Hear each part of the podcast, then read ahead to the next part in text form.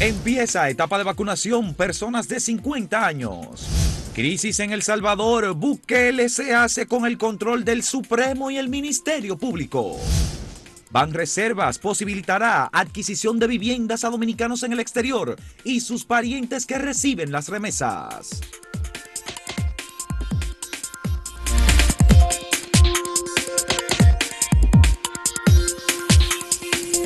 El Congreso salvadoreño, con el aval del presidente Nayib Bukele, tomó la decisión al momento de instalarse con mayoría de los partidos que apoyan al presidente Bukele y destituyeron a la Corte Suprema en la parte del eh, Tribunal Constitucional, que, forma, que está integrado a la Suprema Corte de Justicia del Salvador. 65 votos contra 20 aproximadamente fue la votación y la destitución de los jueces del Tribunal Constitucional que durante el proceso de pandemia habían adoptado medidas de rechazo de disposiciones del presidente Nayib Bukele porque eran contrarias al procedimiento constitucional de ese país. El Salvador ha entrado en una crisis política con un presidente que tiene muy amplio apoyo popular, pero que al mismo tiempo tiene una vocación dictatorial o de control absoluto por parte suya y de su grupo de las instituciones públicas. No solamente la parte del Tribunal Constitucional o la Corte Constitucional del Salvador, sino también el Ministerio Público. Todo aquel que entra en contradicción con el presidente Nayib Bukele pasa por una situación de crisis o pasa por un eh, proceso de ilegitimación. Y El Salvador, pues, ha colocado en este momento, eh, bueno, toda la atención de la comunidad internacional en lo que está pasando allí.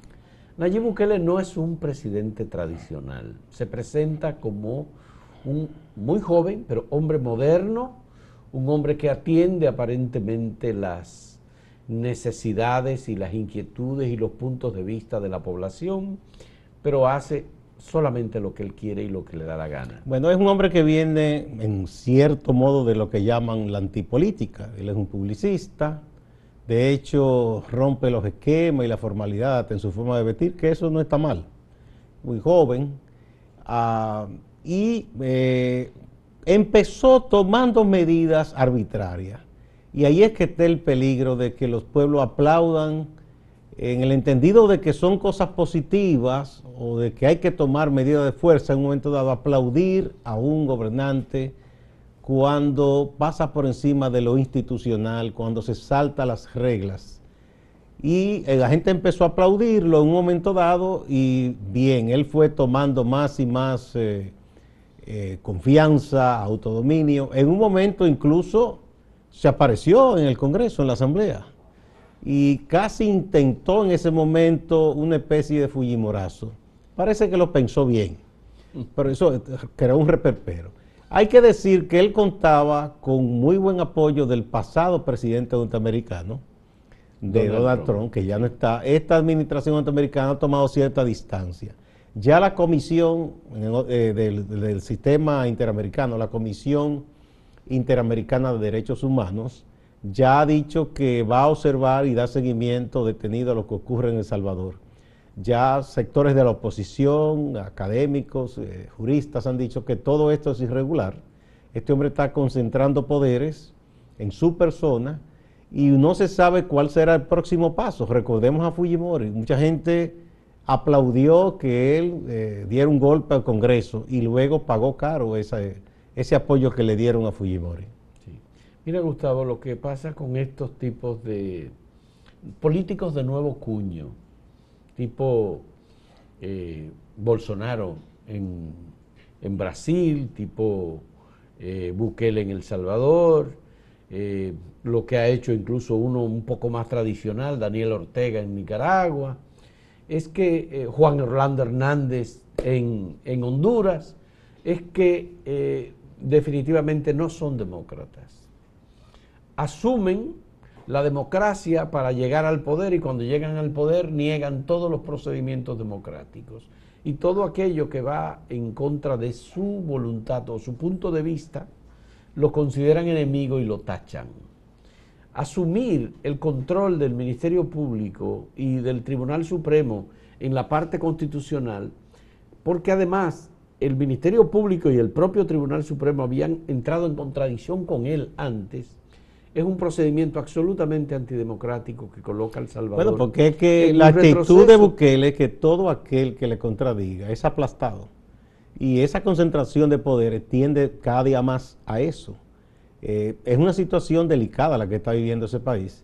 Y fíjese, cuando en la mayoría de los países lo que se aspira es eh, un fiscal general o un ministro de justicia o procurador general lo más independiente posible, entonces él lo que hace es colocar uno que responde directamente a sus deseos y a su voluntad. Ya. Bueno, aquí hay que decir e introducir el tema eh, vinculado con República Dominicana. Porque el Ministerio Público de República Dominicana, por ejemplo, ha estado tomando decisiones eh, que tradicionalmente en República Dominicana nunca se adoptaron. Por ejemplo, someter a investigación a organismos de seguridad del Estado u organismos de seguridad de la presidencia de la República, en este caso del pasado gobierno, y afectar a sectores militares en República Dominicana, ha generado algunas dudas e incluso denuncias que uno no sabe si son ciertas, si son mentiras, si son, eh, están sustentadas en algún tipo de información confiable. Eso no lo sabemos. Hoy nosotros publicamos un artículo de Melvin Mañón en donde Melvin Mañón dice, bueno, hubo reuniones y hubo reuniones de militares que se sienten mal y que están planeando supuestamente un atentado contra Miriam Germán Brito. Eso obviamente no tiene ningún tipo de confirmación y uno no tiene razones para afirmarlo ni para negarlo. Eh, Meli Mañón no suele aventurarse a decir cosas, a menos que tenga algún tipo de... Es por él que lo digo. Algún tipo de, de, información. Entonces, en el caso del Salvador, el Ministerio Público ha estado, eh, eh, digamos que, involucrado en esta decisión política que afecta a la institucionalidad global de ese país.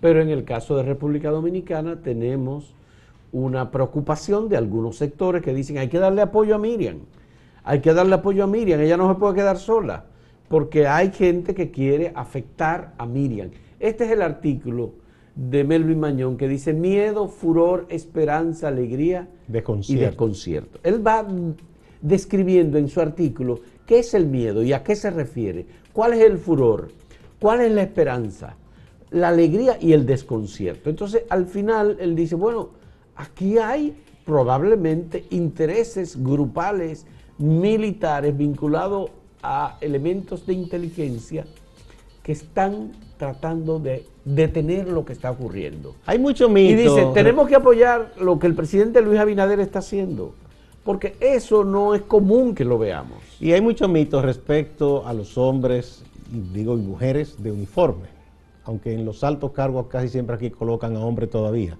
No hay tantas mujeres que sean eh, altos oficiales ni de policía ni de eh, los militares. Hay muchos mitos, que hay mucha gente diciendo, cuidado, que entonces eso es un ataque a todo general. No, hay gente digna con uniforme. Y esos dignos, militares o policías, no tienen temor de esto porque no han hecho nada para que se le incluya un expediente de investigación de corrupción. Los que han hecho cosas, los que se han enriquecido valiéndose del rango o de la función, eso sí tienen que estar preocupados. Pero no es verdad que, que todos están unidos para apoyar a gente que deshonró ese uniforme. no es cierto. Bueno, lo que ha ocurrido y lo que se ha descubierto es que en el aparato militar de inteligencia y de seguridad del Estado Dominicano eh, ha, prosperado bastante un sistema de corrupción establecido que va de arriba abajo. Y en este gobierno la situación ha cambiado de un modo radical. Bueno, yo no soy tan optimista como para decir radical. Se está intentando. Pero se está intentando. Eso es, lo como cuando el presidente dice, cuando el presidente en su buena fe dice que la justicia es independiente. Bueno, pero el se refiere básicamente al Ministerio Público. Esa justicia todavía, él, mismo debería eh, tratar de que, de que se transforme bastante. Bien. No puede confiar. Vamos, vamos, vamos a hacer una pausa, pero antes vamos a presentar la pregunta que tenemos para ustedes en el día de hoy. ¿Cuál es la justicia adecuada contra los condenados por corrupción? O los señalados por corrupción, porque no son... No, no, eh, pero en el caso que sean condenados. Bueno, que eh, potencialmente, digamos, que sean condenados. 40 años y confiscación de los bienes, esa es una opción. Eh, pena perpetua, que no existe en el Código Penal, pero de todos modos. ni, ni 40 años, es un decir. Ni y confiscación qué, la gente siente. 30 años y confiscación de los bienes o solamente 20 años y confiscación de los bienes. Vamos a ver qué dice la gente. Exactamente. Un momento volvemos.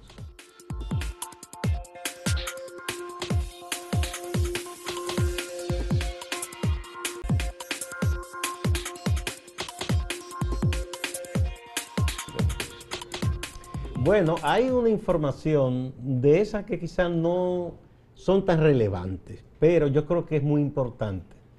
Es el aviso, eh, ya se había anunciado en otras ocasiones de que se iba a tratar de dar cierta facilidad a la comunidad dominicana del exterior, pero en este caso, además de los propios dominicanos de la diáspora, que son fundamentales para la economía nacional, en estos días decía el economista Nelson Suárez que las remesas son el santo grial de la, de, sí, de la estabilidad y el crecimiento, porque en los peores momentos esa no falla y ahora incluso han, se ha incrementado. Pues hay unos planes de vivienda, de facilidad para eh, poder eh, costear una vivienda, para obtener financiamiento, eh, para las personas que envían remesas y para quienes son receptores de las remesas aquí. Y en, esa, en ese plan está el Banco de Reserva, que es un, banco que tiene todo el aval, el Banco del Estado, y que es, bastante sólido. Y eso es muy importante porque en estos días, por cierto, comentábamos y hasta preguntábamos en uno de esos sondeos que hacemos, eh, de cómo se le puede compensar a esta comunidad que tanto bien ha hecho al país y que genera unas divisas que no tienen ningún costo en el territorio nacional. Eso viene neto. Entonces, qué bueno que se incluyan y que esas personas tengan esa facilidad o que las aprovechen para quienes reciben esas remesas aquí y que puedan obtener su vivienda. Eh, eh, eso, esa política yo creo que es muy positiva y va, debe ir acompañada de algunas medidas que faciliten que los dominicanos que viven en el exterior puedan abrir cuentas en el sistema financiero de República Dominicana sin las restricciones que tienen en este momento. Eh, por ejemplo, eh, para un dominicano que vive en el exterior, abrir una cuenta en un banco en República Dominicana no es posible. Primero porque no tiene historial de crédito, en primer lugar. En segundo lugar porque hay muchos controles sobre el tema del lavado de activos y entonces eso afecta la posibilidad de que los dominicanos que viven en el exterior vienen de visitas aquí, quieren depositar algo de dinero para iniciar, por ejemplo, la compra de una vivienda eh, estar en el sistema financiero formal. No, porque ellos necesitan una información, por ejemplo, la primera es una recomendación, una carta de empleo en el país. Ellos no, no tienen aquí empleo. No, no. Entonces, igual, abrir una cuenta en dólares necesitan eso. No lo pueden hacer. Y yo sé de personas que han venido al país con ese propósito abrir una cuenta. Y se le Pasan el tiempo. No, no se le dificulta. Imposible. Sí, sí, se tienen que ir. Sí, yo conozco casos. Sin abrir una cuenta. Un Eso debe buscarse una manera de facilitar. Se tienen que ir sin poder abrir una cuenta, pese a que el proyecto que tienen es un proyecto de inversión. Puede ser inversión de una vivienda, puede ser inversión en un pequeño negocio, puede ser cualquier cosa, una lavandería, lo que sea que quieran establecer. Vienen con una idea, ahorraron para eso y entonces aquí no pueden abrirlo. Claro, es que ellos tampoco se van a quedar aquí porque vienen, hacen una inversión y retornan.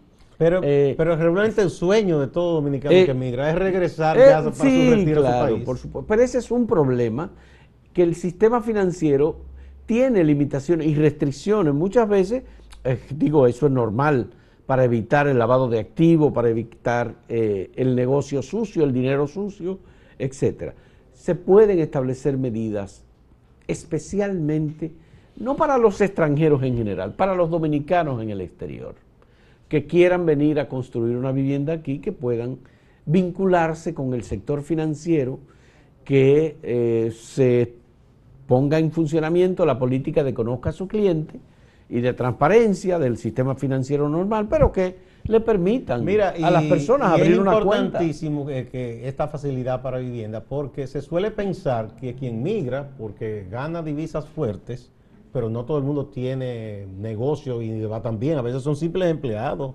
ganando lo mínimo, manejando un taxi.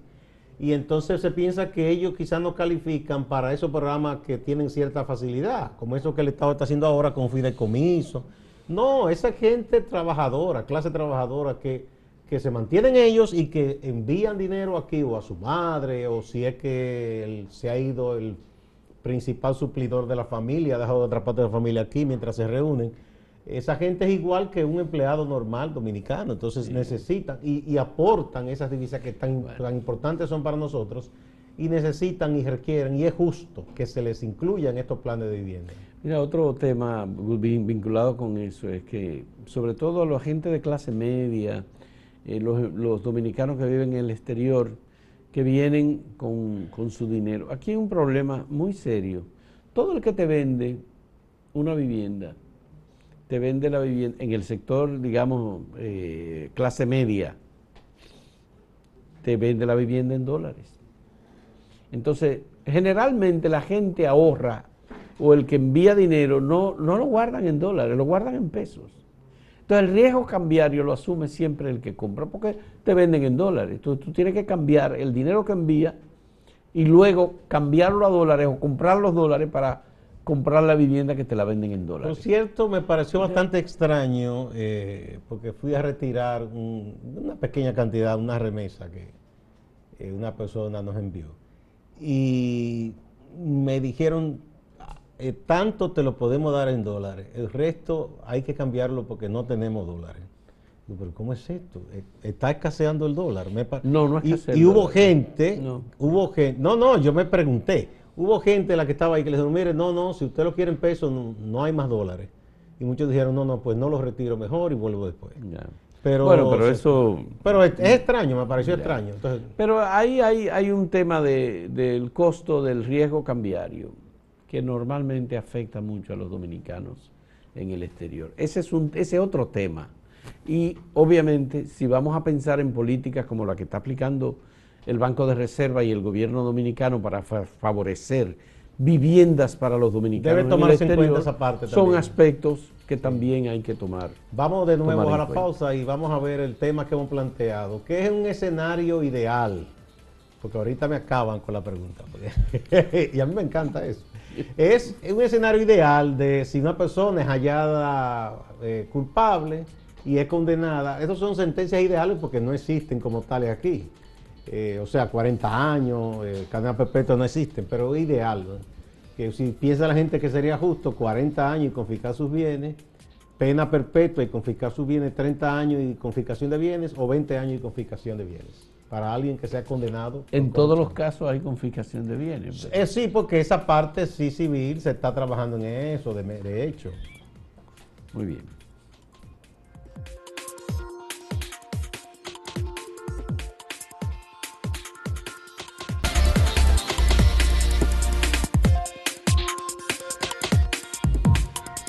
Bien, vamos a ver algunas de las respuestas que hemos recibido a la pregunta que formulamos ¿Qué es la justicia adecuada para los condenados por corrupción?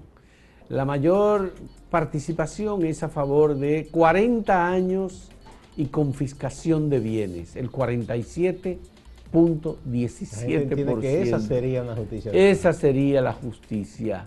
Luego, 20 años y confiscación de bienes, el 20.75%. Y están, bueno, 30 años y confiscación de bienes, 17.92%, y pena perpetua y confiscación de bienes, 14.15%. Bueno, esto es en el portal. en el portal, sí. Aquí en Twitter, en, esa pregunta eh, hay una respuesta de 46% a quienes piensan que sería un escenario ideal 40 años de cárcel y confiscar sus bienes. En segundo lugar, tenemos 20 años. 20, años. y confiscación de bienes, 21.3%. En tercer lugar, 30 años y confiscación de bienes, 16.5%. Y en cuarto lugar, pena perpetua y confiscación 16.2%. Bastante parecido. Sí, la tendencia. En el caso del portal, ahora en YouTube, 62% piensa que 40 años y confiscación de bienes. Aquí hubo 11 mil votos. Luego los demás están divididos, bastante parecidos. El último lugar, 20 años y confiscación de bienes, tiene 16. 30 años y confiscación de bienes tiene 11 y eh, pena perpetua y confiscación de bienes tiene 11 también. 11%. Vamos a ver. Aquí dice Roberto Solano, pena perpetua aquí no existe. Esa condena periodística de patio. Bueno, es un escenario ideal. Él parece que no entendió o no sé. Bueno. Bueno, José Ángel Cartagena Barete dice, 40 años y confiscación de bienes. Y también deberían agregarle que nunca puedan ejercer un cargo público. Se supone porque quedan sus juicios. Sus juicios, sí quedan. Sonis Paula, 40 años, no fianza, no prisión domiciliaria, confiscarle lo robado y los beneficios que esto haya generado y nunca jamás desempeñar una función gubernamental, dice Sonis Paula. Víctor Manuel Novoa dice, y que los sometan a la justicia y los condenen a 40 años de prisión preventiva sin derecho a fianza ni apelación. una preventiva de muchos años. Alexis Ortiz dice, ni le van a confiscar los bienes, ni lo van a meter preso. Estos que están ahí son otro grupo de delincuentes, así mismo dice, sin ese ni nada. Bueno. Jesús de la Cruz dice, siempre y cuando se le confisquen los bienes robados, por mí hasta con 20 está bien, 20 años. Máximo Laureano, nuestro compañero en Santiago, se encuentra con nosotros y nos va a ofrecer informaciones, un resumen de lo más importante ocurrido en Santiago y en la región del Cibao. Adelante, Máximo.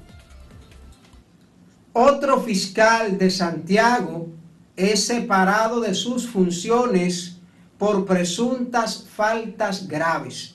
Se trata de David Barreras, quien estaba asignado a la Dirección Nacional de control de drogas en esta ciudad. También será parte de una investigación, o más bien el centro de una investigación en ese sentido. Ya suman tres los fiscales en días recientes con esta misma situación. La Policía Nacional en Santiago notificó el apresamiento de Luis Abner Rosario Guzmán. Las autoridades lo señalan como la persona responsable del robo del camión de la empresa de transporte de valores. Rosario Guzmán habría sido la persona que armó toda esta trama y que habría sustraído una cantidad de dinero que todavía las autoridades no han especificado la suma aunque han ido informando sobre los montos que se han recuperado. En esta ocasión, la policía notificó que Guzmán tenía en su poder unos 300 mil pesos o más. Cambiamos de tema.